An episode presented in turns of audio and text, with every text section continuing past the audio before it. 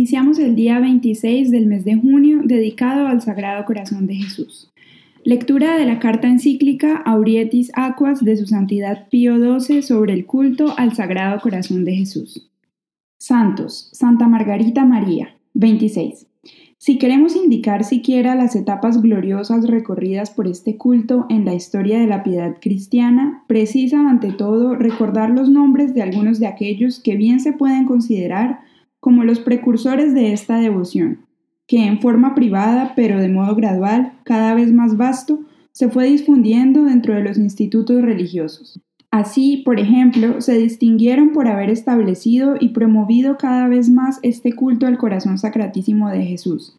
San Buenaventura, San Alberto Magno, Santa Gertrudis, Santa Catalina de Siena, el Beato Enrique Suso, San Pedro Canicio y San Francisco de Sales. San Juan Eudes es el autor del primer oficio litúrgico en honor del Sagrado Corazón de Jesús, cuya fiesta solemne se celebró por primera vez con el beneplácito de muchos obispos de Francia el 20 de octubre de 1672. Pero entre todos los promotores de esta excelsa devoción merece un puesto especial Santa Margarita María Alacoque, porque su celo, iluminado y ayudado por el de su director espiritual, el Beato Claudio de la Colombiere, consiguió que este culto, ya tan difundido, haya alcanzado el desarrollo que hoy suscita la admiración de los fieles cristianos, y que por sus características de amor y reparación se distingue de todas las demás formas de la piedad cristiana.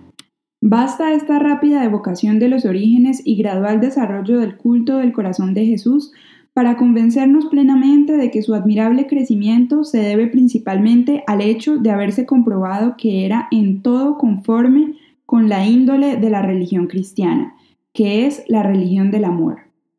No puede decirse, por consiguiente, ni que este culto deba su origen a revelaciones privadas, ni cabe pensar que apareció de improviso en la Iglesia. Brotó espontáneamente en almas selectas de su fe viva y de su piedad ferviente hacia la persona adorable del Redentor, y hacia aquellas sus gloriosas heridas, testimonio el más elocuente de su amor inmenso para el espíritu contemplativo de los fieles. Es evidente, por lo tanto, como las revelaciones de que fue favorecida Santa Margarita María, ninguna nueva verdad añadieron a la doctrina católica. Su importancia consiste en que, al mostrar el Señor su corazón sacratísimo, de modo extraordinario y singular, quiso atraer la consideración de los hombres a la contemplación y a la veneración del amor tan misericordioso de Dios al género humano. De hecho, mediante una manifestación tan excepcional, Jesucristo expresamente y en repetidas veces mostró su corazón como el símbolo más apto para estimular a los hombres al conocimiento y a la estima de su amor, y al mismo tiempo lo constituyó como señal y prenda de su misericordia y de su gracia para las necesidades espirituales de la Iglesia en los tiempos modernos. 1765. Clemente XIII y 1856. Pío IX. 27. Además, una prueba evidente de que este culto nace de las fuentes mismas del dogma católico está en el hecho de que la aprobación de la fiesta litúrgica por la sede apostólica precedió a la de los escritos de Santa Margarita María, en realidad, independientemente de toda revelación privada y solo accediendo a los deseos de los fieles, la Sagrada Congregación de Ritos, por decreto del 25 de enero de 1765, aprobado por nuestro predecesor Clemente XIII el 6 de febrero del mismo año, concedió a los obispos de Polonia y a la Archicofradía Romana del Sagrado Corazón de Jesús la facultad de celebrar la fiesta litúrgica. Con este acto quiso la Santa Sede que tomase nuevo incremento un culto, ya en vigor y floreciente, cuyo fin era reavivar simbólicamente el recuerdo del amor divino, que había llevado al Salvador a hacerse víctima para expiar los pecados de los hombres. A esta primera aprobación, dada en forma de privilegio y aún limitada para determinados fines, siguió otra, a distancia casi de un siglo, de importancia mucho mayor y expresada en términos más solemnes, nos referimos al decreto de la Sagrada Congregación de Ritos del 23 de agosto de 1856, anteriormente mencionado, por el cual nuestro predecesor Pío IX, acogiendo las súplicas de los obispos de Francia y de casi todo el mundo católico, extendió a toda la Iglesia la fiesta del Corazón Sacratísimo de Jesús y prescribió la forma de su celebración litúrgica. Fecha esta digna de ser recomendada al perenne recuerdo de los fieles, pues como vemos, escrito en la liturgia misma de dicha festividad, desde entonces el culto del Sacratísimo Corazón de Jesús, semejante a un río desbordado, venciendo todos los obstáculos, se difundió por el mundo católico. De cuanto hemos expuesto hasta ahora, aparece evidente, venerables hermanos, que en los textos de la Sagrada Escritura, de la tradición y de la Sagrada Liturgia es donde los fieles han de encontrar principalmente los manantiales límpidos y profundos del culto al corazón sacratísimo de Jesús. Si desean penetrar en su íntima naturaleza y sacar de su pía meditación sustancia y aumento para su fervor religioso, iluminada y penetrando más íntimamente mediante esta meditación asidua, el alma fiel no podrá menos de llegar a aquel dulce conocimiento de la caridad de Cristo en la cual está la plenitud toda de la vida cristiana, como instruido por la propia experiencia enseña el apóstol. Por esta causa, doblo mis rodillas ante el Padre de nuestro Señor Jesucristo, para que según las riquezas de su gloria os conceda por medio de su Espíritu ser fortalecidos en virtud en el hombre interior, y que Cristo habite por la fe en vuestros corazones, estando arraigados y cimentados en caridad, a fin de que podáis, Conocer también aquel amor de Cristo, que sobrepuja a todo conocimiento, para que seáis plenamente colmados de toda la plenitud de Dios. De esta universal plenitud es precisamente imagen muy espléndida el corazón de Jesucristo, plenitud de misericordia propia del Nuevo Testamento, en el cual Dios nuestro Salvador ha manifestado su benignidad y amor para con los hombres. Pues no envió Dios su Hijo al mundo para condenar al mundo, sino para que por su medio el mundo se salve. Oración. En el nombre del Padre, del Hijo del Espíritu Santo. Amén. Ábreme, oh Jesús, tu sagrado corazón. Muéstrame sus encantos. Úneme a él para siempre.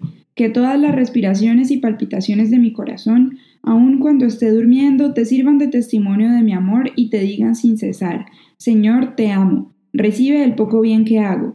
Dame tu gracia para reparar el mal que he hecho y para que te ame en el tiempo y te alabe por toda la eternidad. Amén. Oh divino Jesús, que dijiste, pedid y recibiréis, buscad y encontraréis, llamad y se os abrirá, porque todo el que pide recibe y al que busca encuentra y a quien llama se le abre. Mírame postrado a tus plantas, suplicándote me concedas una audiencia. Tus palabras me infunden confianza, sobre todo ahora que necesito que me hagas un favor. ¿A quién he de pedir sino a ti, cuyo corazón es un manantial inagotable de todas las gracias y dones? ¿Dónde he de buscar sino en el tesoro de tu corazón, que contienen todas las riquezas de la clemencia y la generosidad divina? ¿A dónde he de llamar sino a la puerta de este corazón sagrado, a través del cual Dios viene a nosotros y por medio del cual nosotros vamos a Dios? A ti acudimos, oh corazón de Jesús porque en ti encontramos consuelo cuando abrumados por el peso de nuestra cruz buscamos ayuda, cuando la angustia, la enfermedad, la pobreza o el fracaso nos impulsan a buscar una fuerza superior a las fuerzas humanas. Creo firmemente que puedas concederme la gracia que te imploro, porque tu misericordia no tiene límites, y confío en que tu corazón compasivo encontrará en mis miserias, en mis tribulaciones y en mis angustias un motivo más para oír mi petición. Quiero que mi corazón esté lleno de la confianza con que oró el centurión romano en favor de su criado, de la confianza con que oraron las hermanas de Lázaro, los, leprosos, los ciegos, los paralíticos que se acercaban a ti, porque sabían que tus oídos y tu corazón estaban siempre abiertos para oír y remediar sus males. Sin embargo, dejo en tus manos mi petición, sabiendo que tú ves las cosas mejor que yo, y que si no me concedes esta gracia que te pido, si me darás en cambio otra que mucho necesita mi alma, y me concederás mirar las cosas, mi situación, mis problemas, mi vida entera desde otro ángulo y con más espíritu de fe. Cualquiera que sea tu decisión, nunca dejaré de amarte, adorarte y servirte, oh mi buen Jesús. Acepta este acto mío de perfecta adoración y sumisión a lo que decrete tu corazón misericordioso. Amén. Padre nuestro que estás en el cielo, santificado sea tu nombre Venga a nosotros tu reino, hágase tu voluntad así en la tierra como en el cielo. Danos hoy nuestro pan de cada día, perdona nuestras ofensas, así como también nosotros perdonamos a los que nos ofenden. No nos dejes caer en la tentación, y líbranos del mal. Amén. Dios te salve María, llena eres de gracia, el Señor está contigo. Bendita tú eres entre todas las mujeres, y bendito es el fruto de tu vientre Jesús. Santa María, Madre de Dios, ruega por nosotros pecadores, ahora y en la hora de nuestra muerte. Amén. Gloria al Padre, gloria al Hijo y gloria al Espíritu Santo, como era en un principio, ahora y siempre, por los siglos de los siglos. Amén. Sacratísimo corazón de Jesús, en vos confío. Sacratísimo corazón de Jesús, en vos confío. Sacratísimo corazón de Jesús, en vos confío, en el nombre del Padre, del Hijo, del Espíritu Santo. Amén.